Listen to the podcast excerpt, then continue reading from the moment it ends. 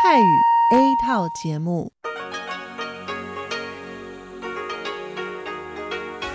ที่นี่สถานีวิทยุเรดิโอไต้หวันอินเตอร์เนชันแนล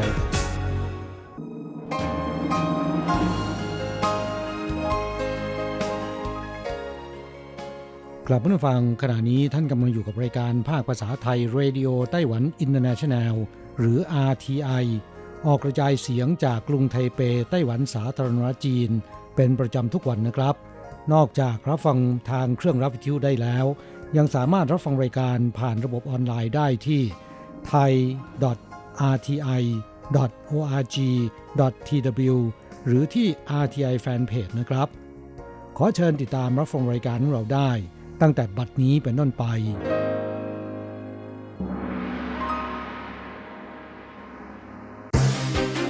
ลำดับแรก ขอเชิญติดตามรับฟัง ข่าวประจำวัน สวัสดีค่ะ ขอต้อนรับเข้าสู่ช่วงของข่าวประจำวันจากสถานีวิทยุ Radio Taiwan International ประจำวันที่ 15 ตุลาคมพุทธศักราช 2563 ข่าวไต้หวันวันนี้มีดิฉันมณพรชัยวุฒิเป็นผู้รายงานค่ะ มีรายละเอียดของข่าวที่น่าสนใจดังนี้ ไต้หวันสหรัฐญี่ปุ่น ประชุมกรอบความร่วมมือ GCTF มุ่งเสริมสร้างการคุ้มครองสิทธิในทรัพย์สินทางปัญญา เพื่อปกป้องคุ้มครองความลับทางธุรกิจการค้า และป้องกันการละเมิดทรัพย์สินทางปัญญาบนสื่อดิจิทัลในกลุ่มประเทศอินโดแปซิฟิก กระทรวงการต่างประเทศไต้หวัน กรมสอบสวนกระทรวงยุติธรรมไต้หวัน สถาบันอเมริกาในไต้หวันหรือ AIT สมาคมแลกเปลี่ยนระหว่างญี่ปุ่นไต้หวัน และกรมทรัพย์สินทางปัญญากระทรวงเศรษฐการไต้หวัน จึงได้จัดการประชุมภายใต้กรอบความร่วมมือ GCTF Global Cooperation and Training Framework ขึ้นที่กรุงไทเปเมื่อวันที่ 15 ตุลาคม ซึ่งเป็นการประชุมผ่านระบบ video conference ในประเด็นเกี่ยวกับการปกป้องคุ้มครองความลับทางธุรกิจการค้า และป้องกันการละเมิดทรัพย์สินทางปัญญาบนสื่อดิจิทัลโดยมีการพูดคุยสอบถามถึงความก้าวหน้าและพัฒนาการล่าสุดของกฎหมายปกป้องคุ้มครองความลับทางธุรกิจการค้าในประเทศต่างๆ แบ่งปันประสบการณ์เมื่อต้องเผชิญหน้ากับการละเมิดทรัพย์สินทางปัญญาบนสื่อดิจิทัล เพื่อร่วมกันเสริมสร้างและคุ้มครองสิทธิในทรัพย์สินทางปัญญาให้แข็งแกร่งยิ่งขึ้น กระทรวงการต่างประเทศกล่าวว่าทรัพย์สินทางปัญญาเป็นหัวใจสำคัญของการเติบโตทางเศรษฐกิจ และความสามารถในการแข่งขันของทุกประเทศ โดยเฉพาะอย่างยิ่งการแข่งขันของระบบ 5G ที่เกิดขึ้นทั่วโลกทำให้สถานการณ์ด้านดิจิทัลและธุรกิจการค้าเกิดการเปลี่ยนแปลง ขณะเดียวกันการจรกรรมข้อมูลเชิงพาณิชย์ และภัยคุกคามต่อความปลอดภัยข้อมูลรูปแบบใหม่ๆ ก็ยังคงเกิดขึ้นอย่างต่อเนื่อง ดังนั้นทุกประเทศควรร่วมมือกันทำงาน เพื่อปกป้องคุ้มครองความลับทางธุรกิจการค้า และต่อสู้กับการละเมิดทรัพย์สินทางปัญญาบนสื่อดิจิทัลไต้หวันพบผู้ติดเชื้อโควิด -19 เพิ่มใหม่หนึ่งราย เป็นชาวฟิลิปปินส์ที่เดินทางมาทำงานในไต้หวันจำนวนผู้ป่วยสะสมล่าสุด 531 ราย ศูนย์บัญชาการโรคระบาดไต้หวันแถลงวันนี้ว่า พบผู้ติดเชื้อโควิด -19 เพิ่มใหม่หนึ่งราย เป็นชายชาวฟิลิปปินส์วัย 30 ปีเศษ ที่เดินทางมาทำงานในไต้หวัน โดยก่อนเดินทาง 3 วันได้ดำเนินการตรวจโควิด -19 มีผลตรวจเป็นลบ และเมื่อเดินทางมาถึงไต้หวันในวันที่ 17 กันยายน ก็ได้เข้ารับการตรวจโควิด -19 ที่สนามบิน ซึ่งผลตรวจก็ออกมาเป็นลบ จากนั้นจึงได้พาไปทำการกักตัว 14 วัน ซึ่งระหว่างกักตัวก็ไม่แสดงอาการป่วยใดๆ จนกระทั่งวันที่ 1 ตุลาคมครบกำหนด 14 วัน ก็เข้ารับการตรวจโควิด -19 อีกครั้ง ผลตรวจที่ออกมาเป็นลบคือไม่พบเชื้อ แต่หลังจากครบกำหนด 14 วันแล้ว ชายคนดังกล่าวยังต้องสังเกตอาการด้วยตนเองต่ออีก 14 วันจึงจะเริ่มทำงานได้ ซึ่งบริษัทจัดหางานก็ได้จัดการพาชายคนดังกล่าว ไปตรวจโควิด -19 ที่โรงพยาบาลอีกครั้งในวันที่ 12 ตุลาคม ยืนยันผลตรวจวันนี้ว่าพบเชื้อโควิด -19 แบบอ่อน และยังไม่แสดงอาการเจ็บป่วยใดๆ มีผู้สัมผัสใกล้ชิดที่ต้องเฝ้าระวัง 20 คน ส่งผลให้ตอนนี้ไต้หวันมีจำนวนผู้ป่วยสะสม 531 คน เสียชีวิต 7 คน และรักษาหายแล้ว 491 คน สถานการณ์ขาดแคลนน้ำรุนแรงสุดในประวัติศาสตร์เถาหยวนซินจูเหมียวลี่หยุดจ่ายน้ำบางพื้นที่ ปีนี้ถือเป็นครั้งแรกนับตั้งแต่คริสต์ศักราช 1964 ที่ไม่มีพายุไต้ฝุ่นพัดเข้ามาอย่างไต้หวัน สถานการณ์น้ำในเขตพื้นที่ภาคเหนือ จึงส่งสัญญาณเตือนเข้าสู่ภาวะวิกฤตขาดแคลนน้ำ ประธานาธิบดีไช่อิงเหวินและนายกรัฐมนตรีซูเจินชาง จึงเรียกร้องให้ประชาชนร่วมกันประหยัดน้ำ ด้านคณะกรรมการการเกษตรไต้หวันก็ออกมาประกาศว่า พื้นที่ชนรับประทานบางส่วนในเขตนครเทาหยวน เมืองซินจูและเมืองเหมียวลี่ จะต้องระงับการจ่ายน้ำระยะแรก อันเนื่องมาจากปัญหาภัยแล้งภายในหนึ่งสัปดาห์นี้ คาดจะมีพื้นที่เกษตรกรรมประมาณ 19,000 เฮกตาร์กับเกษตรกรกว่า 20,000 คนได้รับผลกระทบ หลังจากกรมชลประทานกระทรวงเศรษฐการไต้หวันประชุมหารือ เพื่อรับมือสถานการณ์ภัยแล้งฉุกเฉินครั้งที่ 2 ซึ่งนอกจากมาตรการลดแรงดันน้ำประปาในเขตพื้นที่นครเถาหยวน ซินจูเหมียวลี่และนครไถจง ตั้งแต่เมื่อวานนี้แล้ว ก็ยังตัดสินใจระงับการจ่ายน้ำในพื้นที่ชนรับประทานสำหรับการทำนาปรังบางส่วน ในเขตเถาหยวนซินจูและเหมียวลี่ด้วย อีกทั้งเรียกร้องให้ผู้ประกอบการทุกภาคส่วน ค่อยๆดำเนินการมาตรการประหยัดน้ำ สำหรับพื้นที่เกษตรกรรมที่ได้รับผลกระทบจากภาวะภัยแล้ง รัฐบาลกำลังหารือถึงการให้เงินอุดหนุนช่วยเหลือ เบื้องต้นคาดว่าเกษตรกรจะได้รับเงินช่วยเหลือสูงสุด 120,000 เหรียญไต้หวันต่อเฮกตาร์ ซึ่งหลังจากเสร็จสิ้นการหารือและมีประกาศอย่างเป็นทางการ เกษตรกรที่ได้รับผลกระทบก็สามารถลงทะเบียน เพื่อขอรับเงินช่วยเหลือได้ภายใน 10 วัน และหลังจากลงทะเบียนแล้วไม่เกิน 10 วัน ก็สามารถจ่ายเงินดังกล่าวให้กับเกษตรกรได้ วันนี้ตากผ้าได้หรือไม่แอปพลิเคชันพยากรณ์ฝนตกของกระทรวงวิทย์ไต้หวันอาจช่วยคุณได้ ศูนย์ป้องกันและบรรเทาสาธารณภัยกระทรวงวิทยาศาสตร์และเทคโนโลยีไต้หวัน ได้ทำการบูรณาการข้อมูลร่วมกับกระทรวงและหน่วยงานต่างๆ เพื่อจัดทำแอปพลิเคชันที่มีชื่อภาษาจีนว่า落雨小幫手ซึ่งแปลเป็นภาษาไทยได้ว่าเมื่อฝนตกเราช่วยคุณได้ พร้อมทั้งทำการเปิดตัวแอปพลิเคชันดังกล่าวไปเมื่อวันที่ 13 ตุลาคมที่ผ่านมา โดยแอปพลิเคชันจะรวบรวมข้อมูลจากดาวเทียม FORMOSAT 7สถานีเรดาร์ตรวจสภาพภูมิอากาศของกรมอุตุนิยมวิทยา และสถานีตรวจวัดระดับปริมาณน้ำฝน มาทำการประมวลผลด้วยซูเปอร์คอมพิวเตอร์ ดังนั้นหากภายใน 30 นาทีบริเวณที่คุณอาศัยอยู่ หรือพื้นที่โดยรอบระยะทางไม่เกิน 10 กิโลเมตร จะมีฝนตกลงมา ระบบก็จะทำการส่งสัญญาณเสียงแจ้งเตือนทันที อีกทั้งคุณยังสามารถตั้งค่าตรวจสอบสภาพอากาศได้ ว่าวันนี้เหมาะสมที่จะตากผ้าหรือไม่ซึ่งจากการทดสอบแอปพลิเคชันนี้ จะเห็นว่ามีอัตราส่วนความแม่นยำมากกว่าพยากรณ์อากาศทั่วไปถึง 10% นิทรรศการศิลปะสิทธิมนุษยชนนานาชาตินครไทยนั้นเริ่ม 1 พฤศจิกายนนี้ ลงทะเบียนรับบัตรได้ที่มหาวิทยาลัย NCKU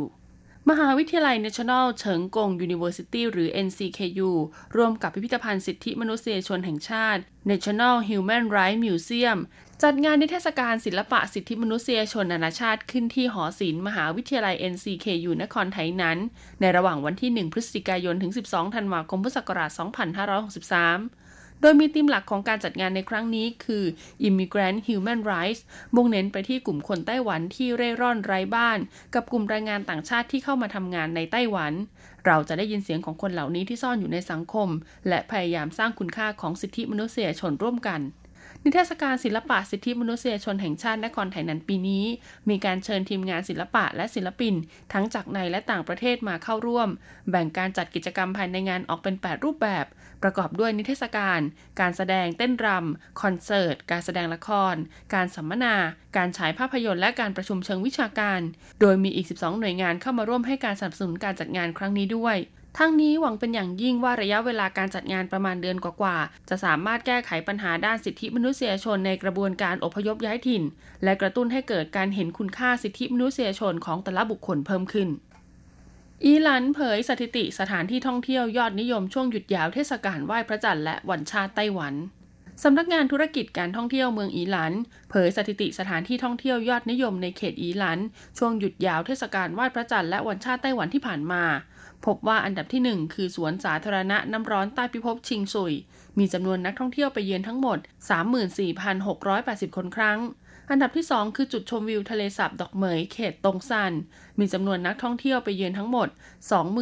29,590 คนครั้ง และอันดับที่ 3 คือจุดชมวิวอู้ฟงฉี Scenic Area เขตเจียวซี มีจำนวนนักท่องเที่ยวไปเยือนทั้งหมด 27,615 คนครั้งสำนักงานธุรกิจการท่องเที่ยวเมืองอีหลานเปิดเผยว่า สวนสาธารณะน้ำร้อนใต้พิภพชิงซุย เป็นหนึ่งในสี่แหล่งน้ำพุร้อนที่ตั้งอยู่ในเขตวันณอุทยานไทผิงซัน ซึ่งสามารถเดินทางมาท่องเที่ยวได้ตลอดทั้งปี และเนื่องจากช่วงวันหยุดที่ผ่านมา สภาพภูมิอากาศในเขตพื้นที่เมืองอีหลันค่อนข้างหนาวเย็นทำให้นักท่องเที่ยวที่มาเยือนเลือกเดินทางไปสัมผัสความงดงาม ของสวนสาธารณะน้ำร้อนใต้พิภพชิงซุย ภายในสวนนะคะประกอบด้วยลานจอดรถที่รองรับได้ถึง 250 คัน บ่อน้ำแร่แช่เท้า 2 แห่ง บ่อลวกอาหารประเภทไข่ข้าวโพดและหน่อไม้ 3 แห่ง รำธารนน้ำแร่สำหรับแช่เท้าความยาว 30 เมตร โซนจำหน่ายอาหารเครื่องดื่ม โซนตลาดนัดและจุดชมวิว นอกจากนี้ยังมีโซนห้องอาบน้ำแร่ที่กำลังอยู่ระหว่างดำเนินการปรับปรุงก่อสร้าง คาดว่าจะแล้วเสร็จและเปิดให้บริการได้ก่อนช่วงตรุษจีนปีหน้า จบการรายงานข่าวไต้หวันต่อไปขอเชิญท่านรับฟังข่าวต่างประเทศข่าวประเทศไทย และรายการอื่น ๆ จากทางสถานี สวัสดีค่ะ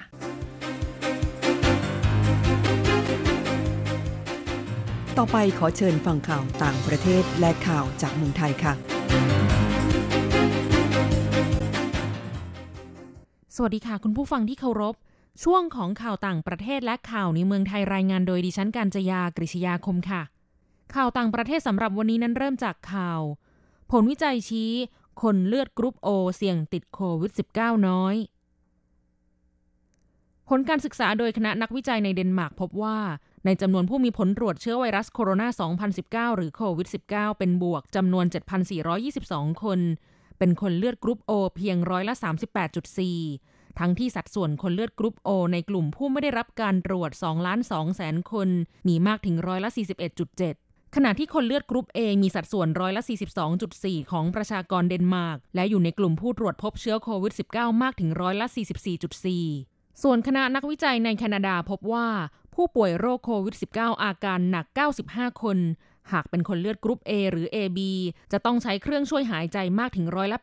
84 แต่หากเป็นคนเลือดกรุ๊ป O หรือ B จะใช้เพียงร้อยละ61 อีกทั้งยังพบว่าผู้ป่วยเลือดกรุ๊ป A หรือ AB ต้องอยู่ในหอผู้ป่วยวิกฤตมากกว่ากรุ๊ป O หรือ B 13.5 ต่อ 9 วัน ดังนั้นจึงมีความเป็นไปได้ว่าผู้มีเลือดกรุ๊ป O มีความเสี่ยงป่วยหนักจากโรคนี้ต่ำกว่าผู้มีเลือดกรุ๊ป A คณะนักวิจัยย้ำว่าต้องวิจัยเพิ่มเติมให้ได้ผลแน่ชัดกว่านี้ โดยศึกษาซ้ำๆจนกว่าจะได้ผลแบบเดียวกัน แต่ไม่คิดว่ากรุ๊ปเลือดจะเป็นปัจจัยเสี่ยงมากไปกว่าอายุและปัจจัยอื่น ๆ ดังนั้นผู้ที่มีเลือดกรุ๊ป A ไม่ต้องตื่นตระหนก และผู้มีเลือดกรุ๊ป O จะต้องไม่ชะล่าใจ อย่างไรก็ตามคณะนักวิจัยยังไม่ทราบว่าสาเหตุใดทำให้กรุ๊ปเลือดมีผลกับโรคโควิด -19 ต่างกัน อาจเป็นไปได้ว่ากรุ๊ปเลือด O มีปัจจัยเสี่ยงที่เลือดจะจับตัวเป็นลิ่มน้อยกว่า โดยแอนติเจนในแต่ละกรุ๊ปเลือดอาจมีผลต่อการผลิตแอนติบอดีหรือสารภูมิต้านทานที่แตกต่างกันยีนและตัวรับในระบบภูมิต้านทานของคนแต่ละกรุ๊ปเลือดอาจแตกต่างกัน ข่าวต่อไป เนเธอร์แลนด์พบผู้ป่วยไข้สมองอักเสบจากเชื้อไวรัส West Nile รายแรก สถาบันสุขภาพแห่งชาติของเนเธอร์แลนด์เปิดเผยว่า พบผู้ป่วยโรคไข้สมองอักเสบจากเชื้อไวรัสเวสต์ไนล์เป็นชายชาวเนเธอร์แลนด์ที่ไม่ได้เดินทางกลับมาจากต่างประเทศรายแรกในประเทศเมื่อสัปดาห์ที่แล้ว คาดว่าผู้ป่วยอาจได้รับเชื้อไวรัสดังกล่าว ในเมืองอูเทรกต์ทางตอนกลางของเนเธอร์แลนด์ ซึ่งเคยตรวจพบนกและยุงที่ติดเชื้อไวรัสเวสต์ไนล์ในเดือนสิงหาคมและกันยายนที่ผ่านมาแต่อัตราเสี่ยงติดเชื้อของโรคดังกล่าวในเนเธอร์แลนด์ยังอยู่ในระดับต่ำ และฤดูกาลที่มียุงชุกชุมใกล้สิ้นสุดลงแล้ว ด้านองค์การอนามัยโลกหรือ WHO ระบุว่า เชื้อไวรัสเวสต์ไนล์สามารถติดต่อได้โดยมียุงเป็นพาหะนำโรค และทำให้สมองหรือเยื่อหุ้มสมองอักเสบ ถึงแม้ผู้ป่วยร้อยละ 80 มักจะไม่มีอาการย่ำแย่รุนแรงก็ตาม ก่อนหน้านี้ทางการเนเธอร์แลนด์เคยตรวจพบชาวเนเธอร์แลนด์ที่ป่วยเป็นโรคไข้สมองอักเสบจากเชื้อไวรัสเวสต์ไนล์มาก่อน แต่เป็นผู้ป่วยที่ติดเชื้อมาจากต่างประเทศทั้งหมด ต่อไปขอเชิญคุณผู้ฟังรับฟังข่าวในเมืองไทยค่ะนายกออกข้อกำหนด พรกฉุกเฉิน ห้ามชุมนุมมั่วสุมตั้งแต่ 5 คนขึ้นไป พลเอกประยุทธ์จันโอชานายกรัฐมนตรี ออกข้อกำหนดห้ามชุมนุมหรือมั่วสุมตั้งแต่ 5 คนขึ้นไป ห้ามเสนอข่าวและข้อมูลอิเล็กทรอนิกส์ที่มีเจตนาบิดเบือนข้อมูลข่าวสาร โดยข้อกำหนดออกตามความมาตรา 9 ประกอบมาตรา 11 แห่งพระราชกำหนดการบริหารราชการในสถานการณ์ฉุกเฉิน พุทธศักราช 2548เพื่อให้การแก้ไขสถานการณ์ฉุกเฉินที่มีความร้ายแรงยุติลงได้โดยเร็ว นายกรัฐมนตรีจึงออกข้อกำหนดดังต่อไปนี้ 1. ห้ามไม่ให้ชุมนุมหรือมั่วสุมกันตั้งแต่ 5 คนขึ้นไป 2. ห้ามเสนอข่าว จำหน่ายหรือทำให้แพร่หลาย ซึ่งหนังสือ สิ่งพิมพ์ หรือสื่ออื่นใด รวมทั้งข้อมูลอิเล็กทรอนิกส์ที่มีข้อความทำให้ประชาชนเกิดความหวาดกลัว หรือเจตนาบิดเบือนข้อมูลข่าวสาร 3. ห้ามใช้เส้นทางคมนาคมหรือยานพาหนะตามที่หัวหน้าผู้รับผิดชอบประกาศกำหนด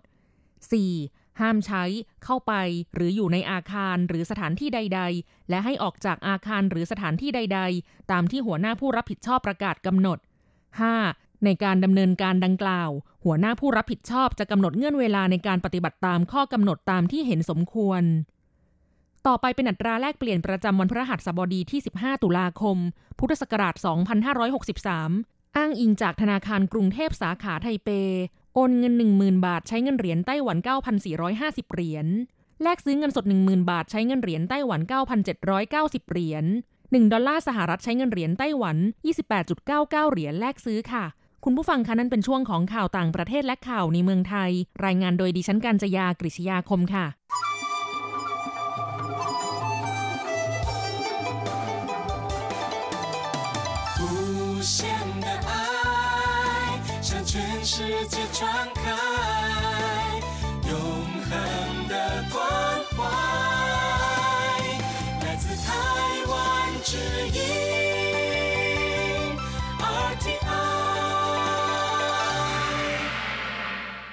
ครับคุณครับขณะนี้คุณกำลังติดตามรับฟังรายการภาคภาษาไทยจากสถานีวิทยุ RTI ซึ่งส่งกระจายเสียงจากกรุงไทเป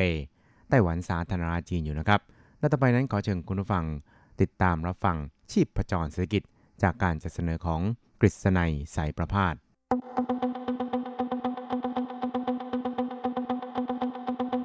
กิจก้าวไกลประชาสุขสันต์จับชีพประจรเศรษฐกิจสู่บันไดแห่งความผาสุก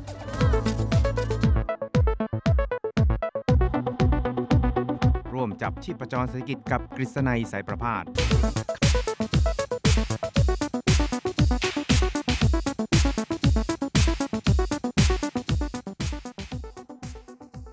สวัสดีครับคุณผู้ฟังที่รักและเคารพทุกท่านครับ ผมกฤษณัยสารพาดก็กลับมาพบกับคุณผู้ฟังอีกครั้งหนึ่งครับ ในช่วงเวลาของชีพประจรเศรษฐกิจนะครับ ก็พบกันเป็นประจำทุกสัปดาห์ครับ ในค่ำวันพฤหัสแล้วก็เช้าวันศุกร์3ครั้งด้วยกันนะครับ ก็จะนำเอาเรื่องราวความเคลื่อนไหว ที่น่าสนใจทางด้านเศรษฐกิจในไต้หวันในช่วงที่ผ่านมา มาเล่าสู่ให้กับคุณผู้ฟังได้รับฟังกันนะครับ ครับสำหรับในวันนี้เรื่องแรกก็คงจะหนีไม่พ้นเกี่ยวกับในช่วงวันเสาร์ที่ผ่านมา ซึ่งตรงกับวันชาติของไต้หวันสาธารณจีนนะครับ ก็มีเหตุการณ์สำคัญที่ผู้นำไต้หวันนะครับ ก็ได้มีการกล่าวสุนทรพจน์ แล้วก็ในสุนทรพจน์นั้น ได้ระบุแนวทางในการพัฒนาเศรษฐกิจของไต้หวันเนี่ยไว้อย่างชัดเจนเลยทีเดียวนะครับ ซึ่งท่านก็บอกว่าจะต้องมีกลยุทธ์ใหม่ทางด้านเศรษฐกิจในช่วงหลัง สถานการณ์วิกฤตโควิด -19 นะครับ โดยท่านผู้นำไต้หวันนั้นก็ได้กล่าวย้ำนะครับว่าจะต้องมีการร่วมมือกับประเทศต่างๆนะครับ เพื่อที่จะรับมือกับการพัฒนาเศรษฐกิจของโลกหลังยุคโควิดด้วยครับ ซึ่งของไต้หวันเองนั้นก็จะต้องดำเนินไปภายใต้ 3 กลยุทธ์สำคัญนะครับ กลยุทธ์แรกนี่นะครับก็คือทุ่มเทอย่างเต็มที่ในการสร้าง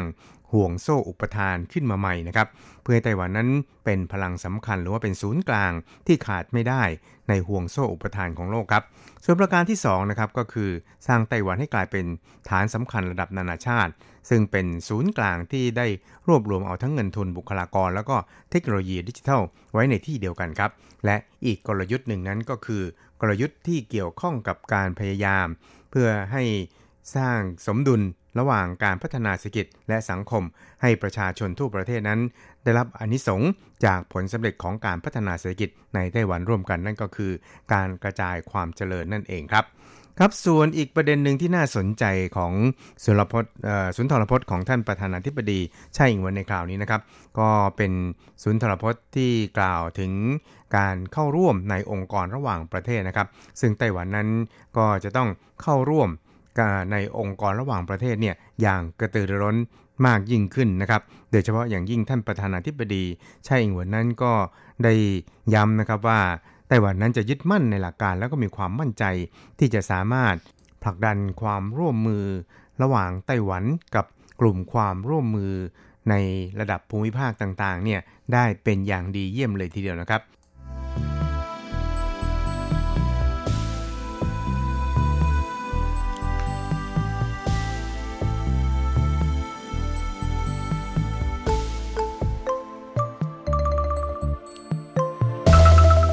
ครับอีกเรื่องครับเราไปดูกันที่บรรยากาศทางเศรษฐกิจในไต้หวันนะครับในช่วงที่ผ่านมานั้นก็ปรากฏว่าดีขึ้นนะครับ เนื่องจากดูจากสถิติของจำนวนลูกจ้างที่ถูกว่าจะเเลิกจ้างนะครับ ไม่ใช่เลิกจ้างนะครับ หมายความว่าถูกให้หยุดงานโดยไม่มีค่าจ้างนะครับ ซึ่งก็หมายความว่าให้ หยุดพักร้อนไปโดยไม่มีเงินเดือน ไม่มีค่าจ้าง ไม่มีรายได้เลยนะครับ ซึ่งก็ปรากฏว่ามีจำนวนที่ลดลงเกินกว่า 5,000 คนนะครับครับจากสถิติของทางกระทรวงแรงงานไต้หวันนะครับ ก็ระบุว่าในช่วงที่ผ่านมานะครับมีผู้ที่ถูกให้หยุดงานโดยไม่มีค่าจ้างนี่ประมาณ 12,710 คนนะครับ ซึ่งเมื่อเปรียบเทียบกับช่วงก่อนหน้านี้เนี่ยนะครับ ก็ลดลงถึง 5,271 รายเลยทีเดียว โดยทางกระทรวงแรงงานไต้หวันนั้นก็วิเคราะห์นะครับบอกว่าทั้งนี้ก็อาจจะเนื่องจากกิจกรรมทางด้านเศรษฐกิจต่างๆ นั้น ก็เริ่มฟื้นตัวดีขึ้นนะครับ แล้วก็ตอนนี้เนี่ยก็อยู่ในสภาพที่ดีวันดีคืนนะครับ แต่อย่างไรก็ตามเนี่ยนะครับ จะหมายถึงว่าบรรยากาศทางเศรษฐกิจนั้นได้เริ่มฟื้นตัวขึ้นหรือยังเนี่ยนะครับ ก็ยังคงจะต้อง ติดตามในระยะยาวต่อไปนะครับ ซึ่งก็คงจะต้องพิจารณาจากจำนวนลูกจ้างที่ถูกให้หยุดงานโดยไม่มีค่าจ้างเนี่ยนะครับว่าจะมีการลดลงอย่างต่อเนื่องหรือไม่นะครับครับทั้งนี้นี่นะครับในส่วนของกระทรวงแรงงานไต้หวันนั้น ก็ได้ระบุนะครับว่าทางกระทรวงแรงงานนั้นก็ได้มีการให้ความช่วยเหลือ เกี่ยวกับการเจรจากับทั้งนายจ้างและก็ลูกจ้าง ในการที่จะลดจำนวน การที่มีการให้หยุดงานโดยไม่มีค่าจ้างนะครับ โดยในช่วงที่ผ่านมานะครับ มีบริษัทที่ยื่นขอเจรจาให้มีการลดจำนวนชั่วโมงในการทำงานลงเนี่ยนะครับจำนวน 596 รายครับ มีจำนวนทั้งสิ้น 12,710 ราย คือ 10 คนนะครับ ซึ่งเมื่อเปรียบเทียบกับในช่วงก่อนหน้านี้เนี่ยนะครับ ก็ลดลงถึง 338 รายนะครับจำนวนก็ลดลงถึง 5,271 รายครับ ซึ่งเมื่อพิจารณาแล้วนี่นะครับ อย่างเช่นตั้งแต่ในช่วงปลายเดือนอมิถุนายนนะครับ จนถึงต้นเดือนกรกฎาคมเนี่ยจำนวนผู้ที่ถูกให้หยุดงานโดยไม่มีค่าจ้างเนี่ยมีจำนวนถึง 30,000 กว่ารายเลยทีเดียวนะครับ เพราะฉะนั้นเนี่ยแล้วก็อย่างไรก็ตามเนี่ยนะครับในช่วงเดือนอ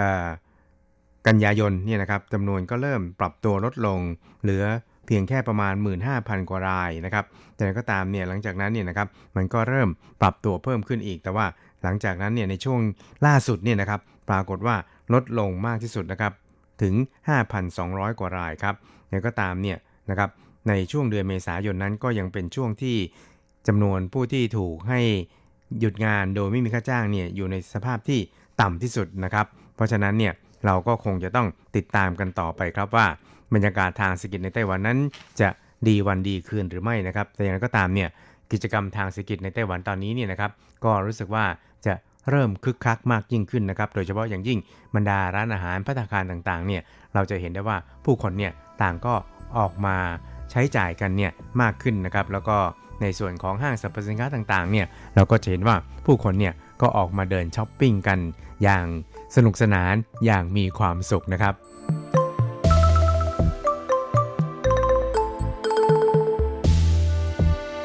อีกเรื่องเรามาดูเกี่ยวกับในเรื่องของการส่งออกของไต้หวันบ้างครับ ซึ่งในช่วงที่ผ่านมานะครับทางกระทรวงการคลังของไต้หวันนั้นก็ได้ประกาศเกี่ยวกับสถิติการส่งออกของไต้หวัน โดยเฉพาะอย่างยิ่งหลังจากที่สหรัฐเนี่ยนะครับก็ได้มีการแบน หัวเว่ยของจีนนะครับ ซึ่งก่อนที่จะถึงกำหนดเดทไลน์นี่นะครับหัวเว่ยนั้นก็เตรียมสต็อกอะไหล่อะไรต่างๆ เอาไว้เนี่ยเป็นจำนวนมากครับ เพราะฉะนั้นเนี่ยก็เลยมีการสั่งอะไหล่จากไต้หวันเนี่ยเป็นจำนวนมากนะครับ เพื่อที่จะนำเอาไปประกอบในส่วนของอุปกรณ์ไอทีนะครับโดยเฉพาะอย่างยิ่งระบบการสื่อสารแบบ 5G ด้วยนะครับ เพราะฉะนั้นก็เลยทำให้สินค้า ทางด้านบริโภคเนี่ยนะครับก็พุ่งขึ้นสูงขึ้นนะครับ ซึ่งทำให้การส่งออกของไต้หวันในช่วงเดือนกันยายนที่ผ่านมาเนี่ยนะครับปรับตัวเพิ่มขึ้นถึง 9.4%นะครับมูลค่ารวมถึง 30,000 กับ 710 ล้านเหรียญสหรัฐครับซึ่งทางกระทรวงการคลังของไต้หวันนั้น ก็มีการประเมินนะครับว่า เนื่องจากว่าสภาพการส่งออกเนี่ยก็จะดีวันดีคืนแล้วก็ปรับตัวดีขึ้นอย่างต่อเนื่องนี่นะครับ ก็คาดว่าตลอดทั้งปีของปีนี้การส่งออกของไต้หวันนั้น น่าที่จะปรับตัวจากสภาพติดลบเนี่ยมาเป็นสภาพที่เป็นบวกนะครับ แต่ว่าจะบวกเท่าไหร่นั้นเราก็คงจะต้องติดตามกันต่อไปครับครับ โดยตลาดส่งออกของไต้หวันในช่วงเดือนกันยายนที่ผ่านมานะครับ ตลาดที่ใหญ่ที่สุดนั้นก็ยังคงเป็นจีนแผ่นดินใหญ่ฮ่องกงนะครับ แล้วก็ในขณะที่สหรัฐนะครับก็ มาแรงไม่เบาเหมือนกันนะครับ โดยการส่งออกไปยังจีนแผ่นใหญ่กับฮ่องกงนั้น มีการเติบโตถึง 22.3%นะครับ ส่วนส่งออกไปสหรัฐนั้นก็เติบโตถึง 14.5%เลยทีเดียวครับ เพราะฉะนั้นเนี่ยก็ถือได้ว่าเป็นตัวเลขสถิติที่สูงที่สุดเป็นอันดับ 2 ในช่วงที่ผ่านมานะครับก็คือเป็นสถิติรายเดือนที่สูงที่สุดเป็นอันดับ 2 นั่นเองครับ ทั้งนี้กระทรวงการคลังไต้หวันนะครับก็ได้ประเมินนะครับว่า เนื่องจากว่าขนาดการส่งออกของบรรดาประเทศต่างๆ เหล่านี้เนี่ยนะครับ ก็อาจจะมีขนาดที่ขยายตัวมากขึ้น เพราะฉะนั้นเนี่ยการส่งออกของไต้หวันตลอดทั้งปีเนี่ยนะครับ น่าจะตีกลับขึ้นมาอยู่ในแดนบวกได้ไม่ยากเลยทีเดียวครับ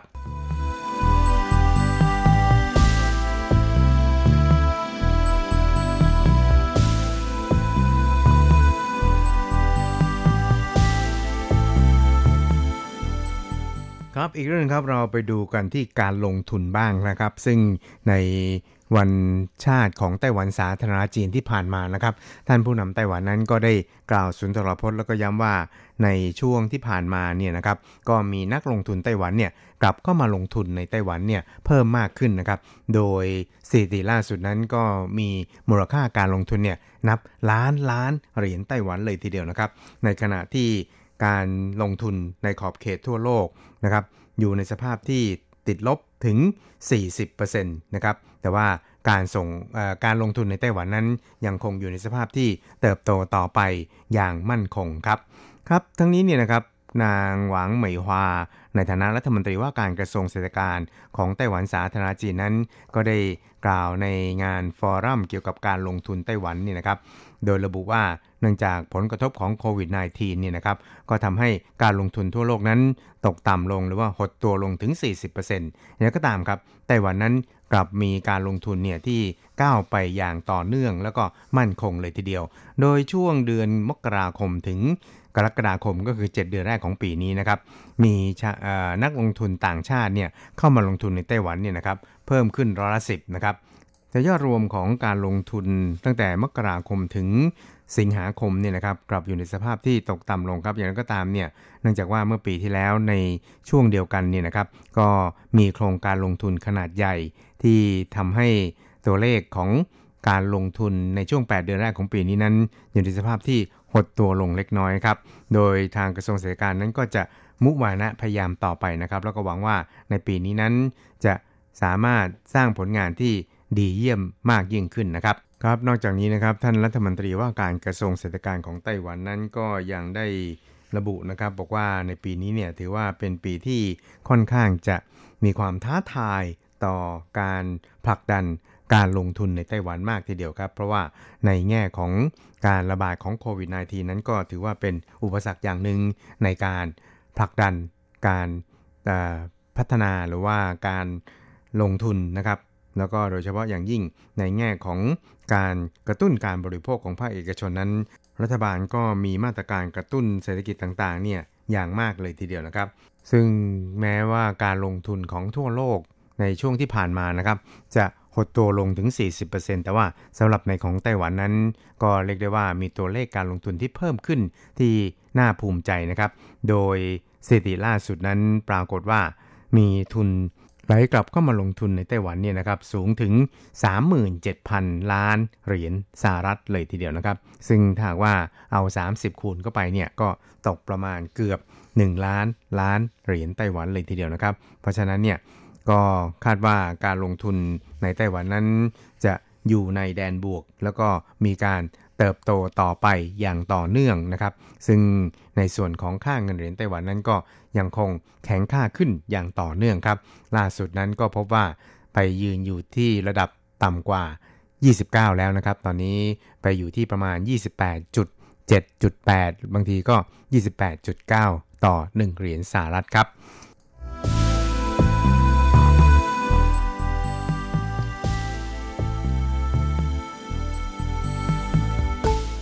ครับคุณครับเวลาของชีพจรสกิจเดี๋ยวนี้ก็หมดลงแต่เพียงเท่านี้ครับ เราจะกลับมาพบกันใหม่ในสัปดาห์หน้า สวัสดีครับ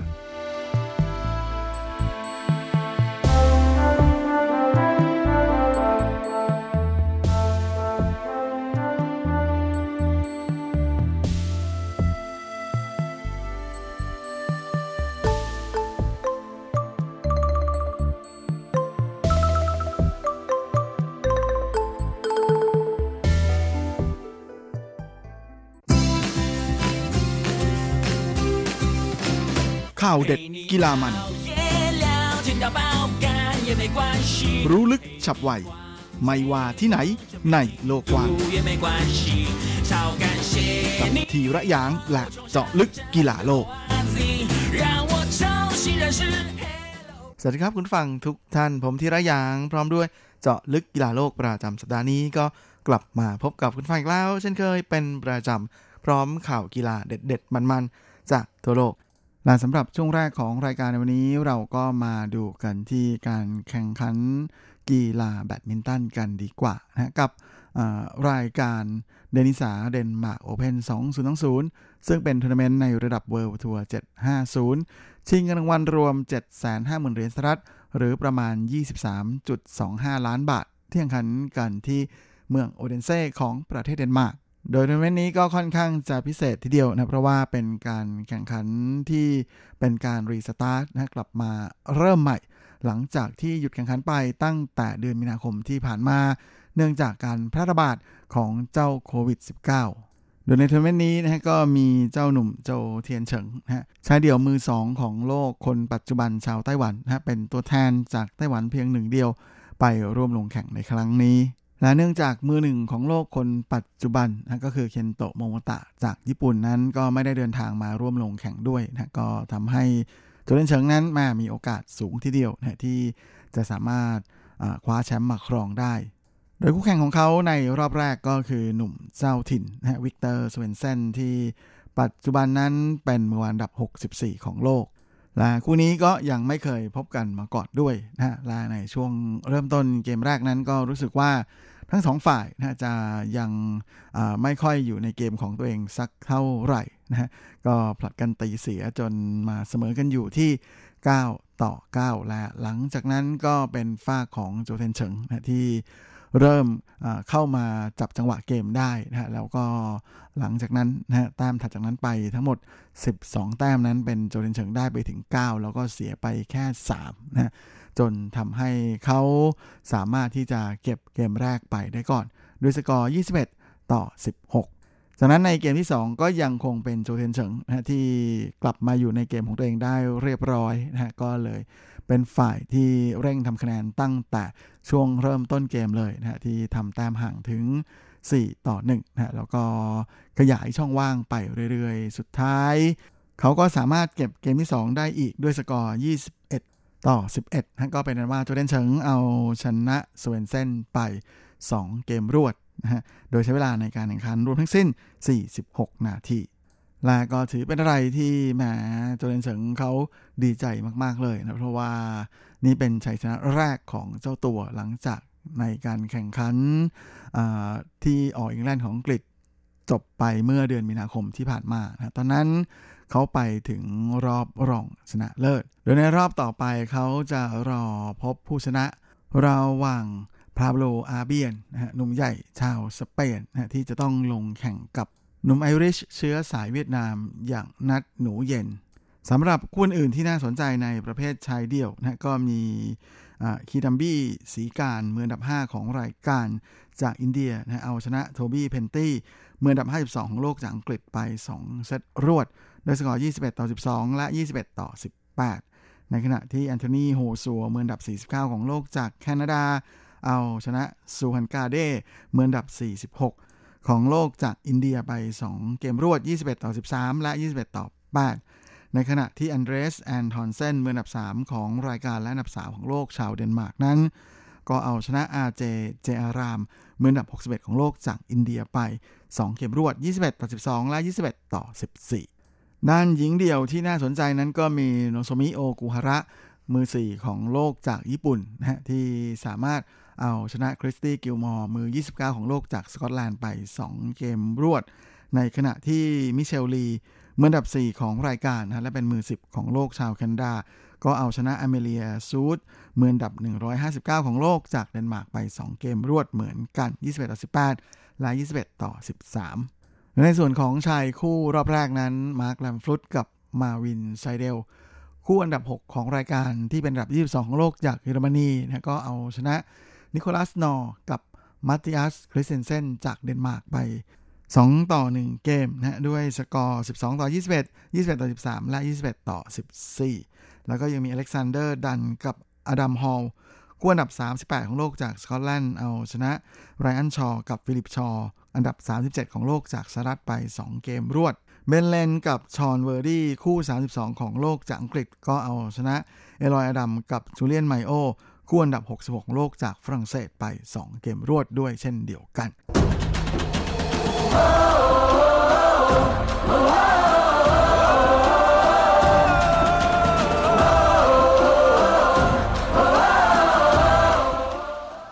และสำหรับช่วงต่อไปนั้นก็มาติดตามข่าวคราวในแวดวงกีฬาเทนนิสกัน กับการแข่งขันเทนนิสระดับแกรนด์สแลมรายการ French Open 2020 ชิงรางวัลรวม 38 ล้านยูโร หรือประมาณ 1,400 กว่าล้านบาท เที่ยงขันกันที่กรุงปารีสของฝรั่งเศสโดยในประเภทหญิงนั้นก็มีเสียสวยนะไปร่วมลงแข่งคนเดียวเลย โดยประเภทเดียวนั้น เธอก็ตกรอบ 2 ไปนะในขณะที่ประเภทคู่ ก็ไปได้ไม่ไกลนะต้องหยุดเส้นทางของ French Open แค่เพียงรอบ 16 คู่สุดท้าย เหมือนกับปีที่แล้วเลยนะโดยคู่แข่งของสองสาว เซสวยกับบาบูราสไตรโควาในรอบสคู่สุดท้ายนั้นก็เป็นคู่ดูโอจากสหรัฐและชิลีนะนั่นก็คือดาซิเล่คลอซิกที่จับคู่กับอเล็กซ่ากัวราชิ ที่เป็นคู่อันดับ 14 ของรายการจริงๆก่อนลงสนามนั้นก็เป็นฝ้าของเซสวยและสไตรโควานะที่คุมความได้เปรียบอยู่ เพราะเป็นคู่มืออันดับหนึ่งของรายการเลยนะโดยเซสวยนั้นเธอมีอันดับโลก ในประเภทหญิงคู่อยู่ที่อันดับหนึ่งของโลกด้วยนะส่วนไชโคว่าก็อยู่ที่อันดับ 2 แถมปีนี้นะฮะทั้งคู่ก็คว้าแชมป์ร่วมกันมาแล้วถึง 4 รายการเลย ถ้านับรวมออสเตรเลียโอเพนช่วงต้นปีที่เป็นรายการระดับแกรนด์สแลมที่พวกเธอทะลุเข้าถึงรอบชิงนะแต่ได้แค่รองแชมป์นั้นก็เรียกได้ว่าทะลุเข้ารอบชิงของรายการใหญ่ในปีนี้ถึง 5 รายการเลยก็ว่าได้อย่างไรก็ดีนะครับแหมฟอร์มของเซสวยกับสไตรโควานั้น ในทัวร์นาเมนต์นี้ก็ยังคงไม่ค่อยดีเหมือนเดิมนะโดยแค่เพียงเริ่มต้นเซตแรกนะก็โดนคู่แข่งเบรกไปก่อนเลย 2 ครั้งรวดนะจนแต้มตามห่างถึง 0 ต่อ 4 เกมนะฮะแม้ว่าไซโควาลาเชสวยจะไล่ตามมาถึง 4 ต่อ 5 แต่ก็ไม่ทันนะฮะเมื่อคู่แข่งเก็บเกมเสิร์ฟของตัวเองได้ พร้อมกับเก็บเซตแรกไปได้ก่อนด้วยสกอร์ 6 ต่อ 4 ในเซตที่2เซสวยกับไซโควานั้นก็เบรกคู่แข่งได้ก่อนบ้างนะฮะ โดยออกนำ2ต่อ 0 จากนั้นก็เป็นคู่อันดับ 14 ของรายการนะที่ไล่เบรกคืนและตามมาตีเสมอที่ 2 ต่อ 2 แล้วก็มีการเบรกเกมเสิร์ฟกันได้อีกนะฮะเมื่อเชสวยลาไซโควาเบรกคู่แข่งได้อีกครั้ง จนออกนำที่ 4 ต่อ 2 ก่อนที่จะถูกเบรกไปอีกนะมาเรียกว่าเซตนี้เป็นเซตที่ผลัดกันเบรกเกมเสิร์ฟโดยแท้เลยทีเดียวนะจนมาเสมอกันที่ 5 ต่อ 5 เกมถัดมาเกมที่ 11 นั้นเป็นฝ้าของเชสวยลาสไรโควาเป็นฝ่ายเสิร์ฟนะแต่ก็ไม่สามารถเก็บเกมเสิร์ฟของตัวเองได้นะก็เลยโดนเบรกไปอีกครั้ง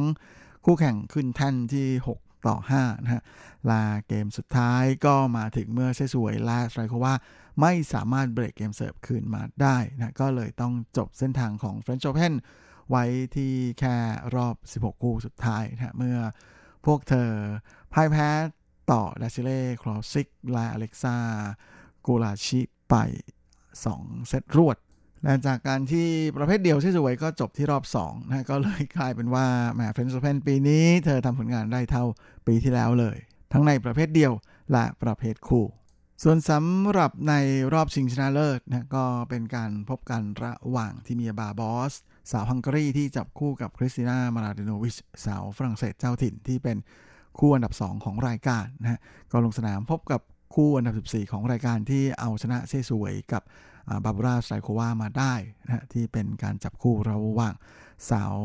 สหรัฐเดซิเร่คลอซิกนะกับสาวชิลีอเล็กซากัวราชี ซึ่งสุดท้ายก็เป็นฝ่ายของสองสาวจากฮังการีและฝรั่งเศสนะที่รักษาแชมป์เอาไว้ได้สำเร็จนะโดยทั้งคู่เอาชนะคู่แข่งไป 2 เซตรวดด้วยสกอร์ 6 ต่อ 4 และ 7 ต่อ 5 โดยใช้เวลาในการแข่งขันรวมทั้งสิ้น 1 ชั่วโมงกับอีก 33 นาทีและถ้วยแชมป์ในครั้งนี้ของมลาเดโนวิชนั้นก็เป็นถ้วยแชมป์เฟรนช์โอเพนใบที่ 3 ของเธอเล่านะฮะในประเภทหญิงคู่ ในขณะที่ทั้ง 2 คนนั้นต่างก็ร่วมกันคว้าแชมป์ในระดับการสลัมมาแล้วได้ 5 รายการด้วยกันนะก็ถือเป็นอีกคู่ดูโอหนึ่งที่เป็นแม่คู่แข่งสำคัญ ของเซสวยละบาวราสไตรโควาเลยทีเดียว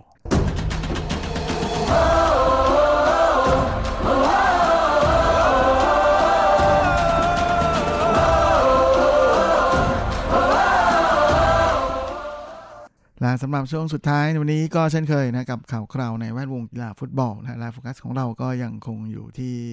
การแข่งขันฟุตบอลพรีเมียร์ลีกของอังกฤษนะแม้ว่าช่วงนี้จะเป็นช่วงพักการแข่งขันนะเมื่อช่วงสุดสัปดาห์ที่ผ่านมา เพราะว่าต้องหลีกให้กับคิวทีมชาติ แต่ก็มีอะไรให้ได้ลุ้นกันอีกแล้วนะฮะมาที่ฟากของลิเวอร์พูลทีมแชมป์เก่ากันก่อนนะหลังจากที่เมื่อสัปดาห์ก่อนบุกไปโดนแอสตันวิลล่าถลุงถึงเจ็ดต่อ2นะฮะก็โชคดีที่แหมได้คิวหยุดเนื่องจากในช่วงนี้ในช่วงคิวทีมชาติพอดีนะก็เลย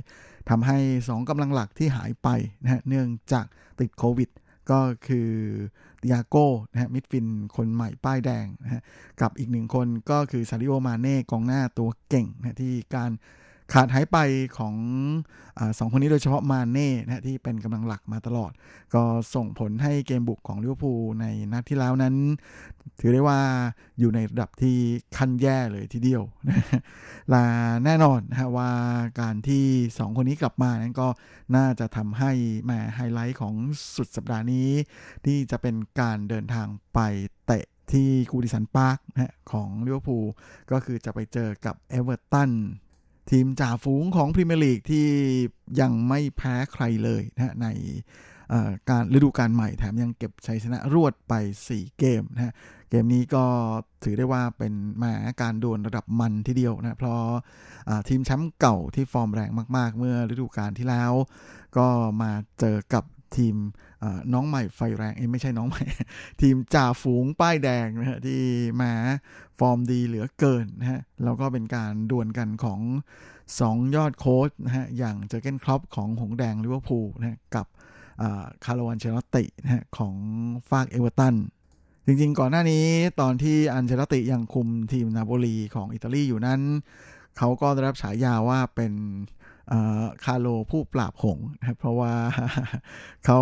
สามารถเอาชนะลิเวอร์พูลได้ทั้งเกมเหย้าและเกมเยือนในการพบกันในศึก UCL อันนี้ก็ต้องมารอลุ้นกันเลยนะฮะว่าเอเวอร์ตันนั้นจะสามารถเปิดแผลของลิเวอร์พูลได้มากขึ้นหรือเปล่านะ เพราะหลังจากที่พ่ายแพ้ไปถึงยับเยินแบบ 2 ต่อ 7 นั้น ก็ทำให้หลายคนเริ่มเห็นแผลของทีมจ่าฝูงนะฮะที่เวลาบุกแล้วเนี่ยกองหลังจะบุกขึ้นมาด้วยนะโดยเฉพาะแบ็กสองข้างที่จะมีส่วนกับการทำเกมบุกแบบสูงมากก็เลยทำให้ลิเวอร์พูลนั้นทำประตูได้เยอะนะเพราะว่าเน้นเกมบุกเป็นหลักแต่แม้แต่นะครับ เมื่อกองหลังขึ้นมาบุกเนี่ยดังนั้นก็จะมีช่องว่างอยู่ที่แบ็กทั้งสองข้างนะฮะและและที่ผ่านมา แอสตันวิลล่านั้นใช้วิธีการยิงยาวนะเตะสาดยาวจากด้านหลังข้ามกองกลางไปเลยนะแล้วก็ไปลุ้นกันที่ข้างหน้า ซึ่งก็ปรากฏว่าเกมที่แล้วนั้น 2 แบ็กของลิเวอร์พูลลงไม่ทันตลอดนะโดยเฉพาะฟากแบ็กขวานะฮะน้องเทรนต์นะอเล็กซานเดอร์อาร์โนลด์ที่ ค่อนข้างจะขึ้นชื่อลือชาในเรื่องของเกมบุก แล้วก็มีปัญหาในเรื่องเกมรับมาโดยตลอดอยู่แล้วนะก็เลยยิ่ง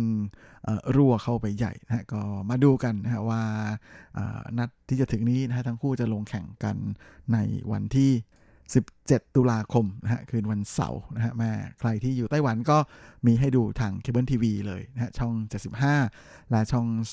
230 โดยคู่ของลิเวอร์พูลจะถ่ายทอดตั้งแต่เวลา1ทุ่ม 25 นาทีนะฮะของวันเสาร์ที่ 17 ตุลาคมนี้ทางช่อง 230 นะฮะ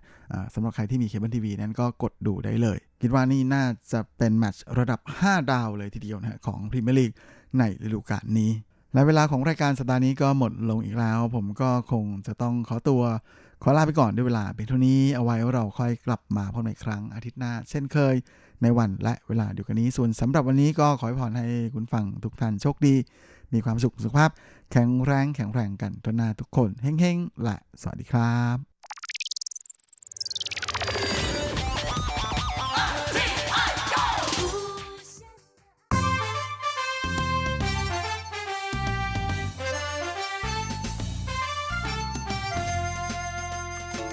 ไม่ว่าคุณจะชอบทาน คุณจะชอบทำหรือคุณจะชอบชิม หมุนมาฟังที่นี่ เรามีความอร่อย พร้อมเสิร์ฟให้คุณทุกสัปดาห์กับรายการเลาะรั้วครัวไต้หวันดำเนินรายการโดยดีเจยุ้ยมณพรชัยวุฒิอยากจะชวนมาแต่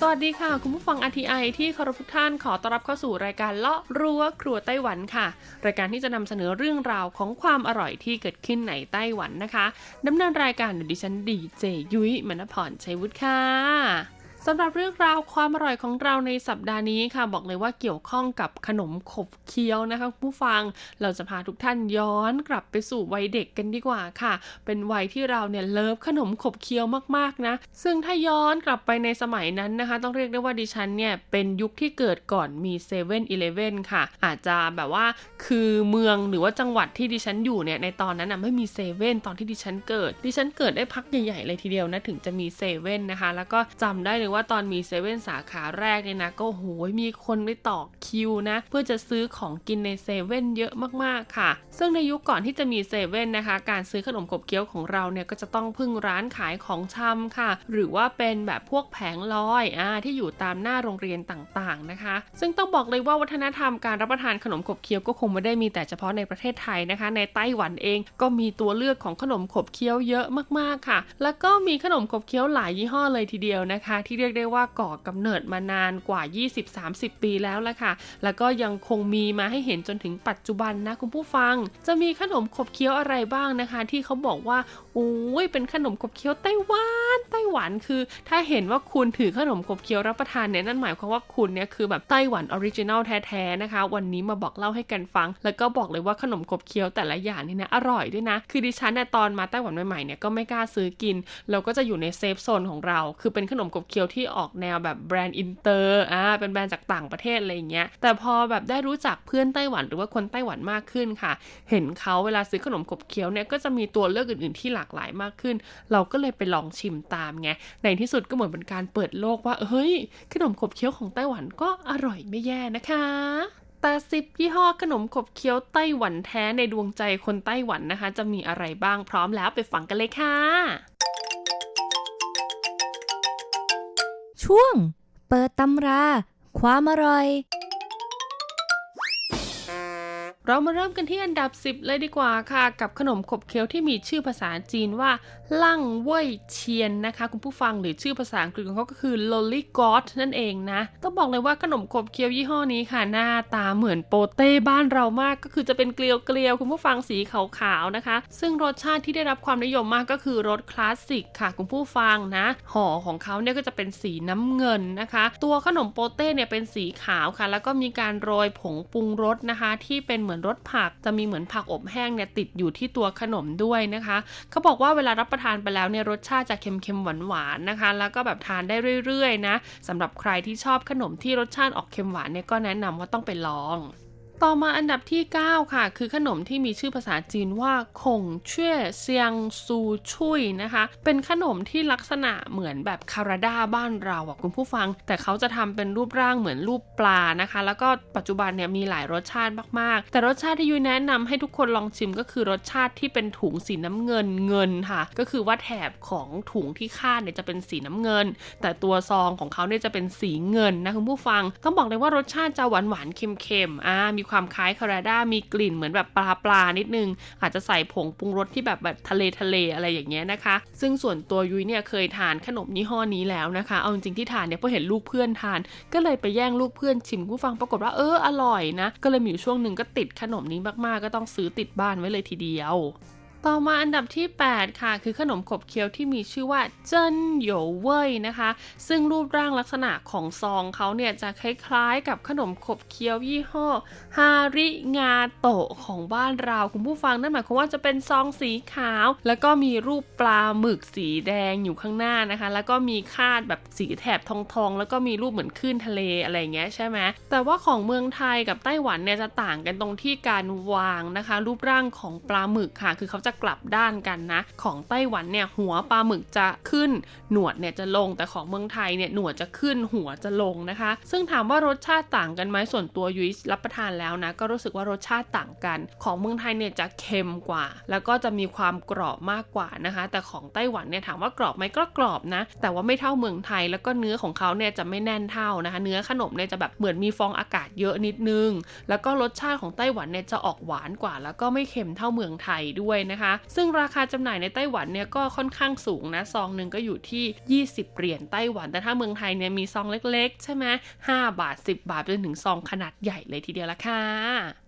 ต่อมาอันดับที่ 7 ค่ะ คือขนมที่มียี่ห้อ เปยไห่เฉวหวีเซียงซือนะคะ หรือว่าปลาหิมะเส้นนั่นเอง ถ้าเทียบไปแล้วก็จะมีลักษณะคล้ายกับปลาทาโร่ของบ้านเรานะ ต้องบอกเลยว่าปลาทาโร่บ้านเรากินขาดคุณผู้ฟัง ดิฉันเองเนี่ยเป็นคนที่ชอบรับประทานปลาเส้นทาโร่มากๆนะคะ แต่พอมาเจอปลาเส้นไต้หวันก็ต้องบอกเลยว่าปลาเส้นเมืองไทยนี่ชนะเลิศไปเลยนะคะหนึ่งเรื่องของราคาค่ะ เมืองไทยเนี่ยมีขายตั้งแต่ซองละ 5 บาทจนถึงซองละ 30นะแต่ไต้หวันคุณผู้ฟังเริ่มต้นที่ซองละ25 เหรียญไต้หวันเลยทีเดียว อาจจะเป็นว่าปลาที่เขาใช้เนี่ยเป็นปลาแบบแพงก็คือปลาหิมะนะคะ มันเลยมีชื่อว่าเฉวยหวีเซียงซือนั่นเองนะ แล้วก็รสชาติอีกเช่นเดียวกันค่ะ ปลาทาโร่บ้านเราหืมรสชาติเยอะมาก อันนี้ไม่ได้ค่าโฆษณา ปัจจุบันมีเป็นทาโร่อบกรอบด้วยนะคะ แก้ปัญหาคนที่ชอบเอาปลาเส้นทาโร่ไปอบไมโครเวฟ แต่ของไต้หวันเนี่ยไม่มีนะคะ มีแค่เป็นรสธรรมดากับรสเผ็ด ซึ่งเผ็ดเนี่ยก็ไม่ได้เผ็ดมาก แล้วก็สีรสเผ็ดของเขาอะก็ดูเหมือนไม่เผ็ดเลยนะ เพราะว่าก็จะจืดๆหน่อยอ่าแต่เอกลักษณ์ของปลาเส้นไต้หวันก็คือจะมีทั้งแบบเส้นเล็ก แล้วก็เส้นหนาที่แบบเป็นแผ่นๆเลยนะคุณผู้ฟังคือเหนียวเคี้ยวยากมากๆ แล้วก็แนะนำว่าปลาเส้นของไต้หวันเนี่ยจะต้องรีบกินให้หมดเมื่อคุณฉีกซองแล้วด้วยนะ เพราะไม่เช่นนั้นนะคะจะทำให้ความชื้นของมันเนี่ยระเหยไปในอากาศ แล้วก็ปลาเส้นเนี่ยก็จะเปลี่ยนสภาพนะคะ กลายเป็นปลาเส้นแบบกรอบแข็งโดยอัตโนมัติค่ะ ซึ่งถามว่ารับประทานได้ไหมรับประทานได้ แต่อร่อยไหมบอกเลยว่าไม่อร่อยแน่นอน มาต่อกันที่อันดับ 6 เลยดีกว่าค่ะ กับขนมขบเคี้ยวที่มีชื่อว่าเซียวเว่ยเซียนนะคะ หรือถ้าแปลเป็นภาษาไทยก็คือข้าวเกรียบกุ้งนั่นเองคุณผู้ฟัง เป็นข้าวเกรียบกุ้งแท่งๆเหมือนอะไร เหมือนฮานามิข้าวเกรียบรวยเพื่อนของบ้านเรานั่นเองนะ ซึ่งถามว่าไต้หวันเขามีฮานามิไหมเขามีนะคุณผู้ฟังแต่ว่าฮานามิของเขาเนี่ยจะนำเข้ามาจากญี่ปุ่นนะคะ แล้วก็ส่วนใหญ่เนี่ยจะเป็นฮานามิกับคาลบี้นะที่แบบเป็นของญี่ปุ่นนำเข้ามาเลย ดังนั้นรสชาติเนี่ยก็จะไม่เหมือนฮานามิของเมืองไทยนะคะ แล้วก็เลยทำให้ไต้หวันเขามีแบรนด์ของเขาเองก็คือเจ้าเซียวเว่ยเซียนนั่นแหละผู้ฟังที่รูปร่างภายนอกเนี่ยเหมือนฮานามิมากๆ แต่รสชาติกับ t e x t อร์ขนมเนี่ยต่างกันโดยสิ้นเชิงนะ ซึ่งตัวยุ้ยเองนะคุณผู้ฟังตอนมาไต้หวันใหม่ๆนี่ต้องบอกเลยว่าอยากทานฮานามิมากๆ แล้วก็หาซื้อไม่ได้ถูกไหมก็เลยตัดสินใจอะไปลองซื้อเจ้ายี่ห้อนี่แหละเซียเว่ยเซียนนะคะในร้านสะดวกซื้อเนี่ยมารับประทานดูนะ แรก ๆ ก็เหมือนจะพอแก้ขัดไปได้ แต่พอกลับไปไทยค่ะ ไปชิมฮานามิไทยอีกครั้งหนึ่งก็ต้องบอกเลยว่าฮานามิมิไทยชนะขาดนะคะ ทั้งในเรื่องของรสชาติความเข้มข้น texture ขนมที่เนื้อแน่นกว่า แล้วก็กรุบกรอบกว่าของไต้หวันเนี่ยยุ้ยไม่แน่ใจเหมือนกันนะเขาทำขนมหลาย ๆ อย่างเนี่ยเนื้อข้างในของเขาเนี่ยจะมีฟองอากาศค่อนข้างเยอะนะคะ หรือเป็นเพราะว่าไต้หวันเนี่ยเขาจะเน้นการทำขนมแบบไม่ทอด ไม่ใช้น้ำมันอ่าใช้วิธีการอบก็เลยทำให้ t e x t อร์ของขนมที่ออกมาเนี่ยไม่เหมือนกันนะคะ ซึ่งในไต้หวันเองนะคะ ถ้าเป็นพวกข้าวเกรียบกุ้งแบบแท่งๆเนี่ยก็มีหลายรสนะรสเผ็ดรสสาหร่ายแล้วก็รส original นะคะ ซึ่งแพ็กเกจของเขาเนี่ยก็จะเป็นถุงสีเดียวเลยนะรส original เนี่ยก็รู้สึกว่าจะเป็นถุงสีขาวนะคะรสเผ็ดเนี่ยก็จะมีสีแบบแดงๆขึ้นมานะแล้วก็รสอื่นๆเนี่ยก็จะมีสีของถุงที่แตกต่างกันออกไป แล้วก็มีเจ้ากุ้งตัวใหญ่ค่ะพาดอยู่ข้างหน้า แล้วก็ราคาจำหน่ายก็ต้องบอกว่าแรงพอสมควรนะสตาร์ทที่ถุงหนึ่งก็เริ่มที่ 30 เหรียญไต้หวันแล้วล่ะค่ะ ต่อมาอันดับที่ 5 ค่ะ คือขนมที่มีชื่อว่า เอออาเจียนหยางหวีเพี้ยนนะคะ หรือว่าเป็นมันฝรั่งแผ่นทอดกรอบรสอะไรรสหอยทอดนั่นเอง ซึ่งลักษณะของถุงนะคะ แพ็กเกจของเขาเนี่ยสังเกตง่ายมากๆ ก็คือจะเป็นแพ็กเกจสีเขียวนะ เป็นรูปมันฝรั่งทอดแล้วก็มีรูปหอยทอดสไตล์ไต้หวันเนี่ยแปะอยู่ในหน้าเดียวกันเลยตรงบนแพ็กเกจเลยนะคะ ซึ่งยุ้ยก็เข้าใจได้นะคุณผู้ฟังว่าผู้ประกอบการเนี่ยน่าจะเอาแนวคิดนะคะ จากมันฝรั่งทอดของเมืองนอกเนี่ยมานะคะ แล้วก็เอารสชาติของคนไต้หวันที่คนไต้หวันรู้จักดีอย่างเอออาเจียน หรือว่าหอยทอดเนี่ยผสมลงไปอ่าก็เลยกลายเป็นมันฝรั่งทอดรสหอยทอดนั่นเองนะ ซึ่งต้องบอกเลยว่าก็เป็นขนมเก่าแก่มากๆของไต้หวันนะคะ แล้วก็คนไต้หวันเนี่ยชื่นชอบมาก ๆเลยทีเดียวนะ ส่วนตัวยุ้ยเองเนี่ยถามว่าเคยกินไหมนะคะ บอกเลยว่ากลัว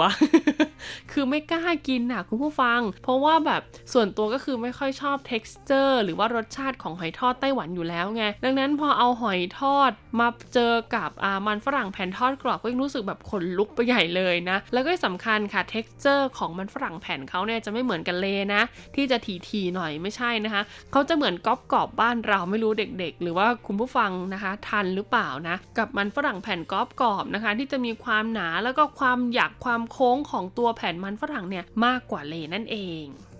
มาต่อกันที่อันดับ 4 เลยดีกว่าค่ะ กับขนมที่มีชื่อว่า อี้เหมยเสี่ยวเผาฝูนะ คุณผู้ฟังหรือเอแครกรอบลูกเล็กๆนั่นเอง หรือว่ามินิเอแครของอี้เหมยนะคะ ชื่อภาษาอังกฤษของเขาก็คือ Mini Puff ค่ะ มี 2รสนะคะก็คือรสนมแล้วก็รสช็อกโกแลตนั่นเองนะ ซึ่งยุ้ยไม่แน่ใจว่าเอแคร์อบกรอบเนี่ยเมืองไทยมีหรือเปล่าเหมือนจะมีนะ แต่ยุ้ยจำยี่ห้อไม่ได้นะคะ แต่ไต้หวันเนี่ยเขาบอกว่ายี่ห้อเนี้ยคือเก่าแก่มากๆ แล้วก็รสชาติเนี่ยเข้มข้นมากๆนะคะ เพราะว่าคนไต้หวันเนี่ยชอบกินเอแคร์ไงหรือว่า泡芙 มากๆนะ แต่ว่า泡芙 เนี่ยด้วยความที่เป็นขนมเบเกอรี่ถูกไหมมันก็จะเก็บรักษาได้ไม่นานอ่าดังนั้นเนี่ยถ้าเอามาทำเป็นเอแคร์อบกรอบเนี่ยก็จะอยู่ได้นานกว่านะคะ ซึ่งจริง ๆ แล้วเอแคร์เนี่ยไม่ใช่แค่เฉพาะในไต้หวันนะเมืองไทยก็เหมือนกันผู้ฟัง เคยสังเกตไหมซื้อมาปุ๊บนะดิฉันเนี่ยคือถ้าซื้อวันนี้ก็ต้องกินให้หมดภายในวันนี้ ถ้าเปิดแล้วก็กินทิ้งไว้พรุ่งนี้มากินเนี่ยรสชาติไส้ข้างในเนี่ยก็คือจะเปรี้ยวแล้วก็ไม่อร่อยแล้วนั่นเองนะคะ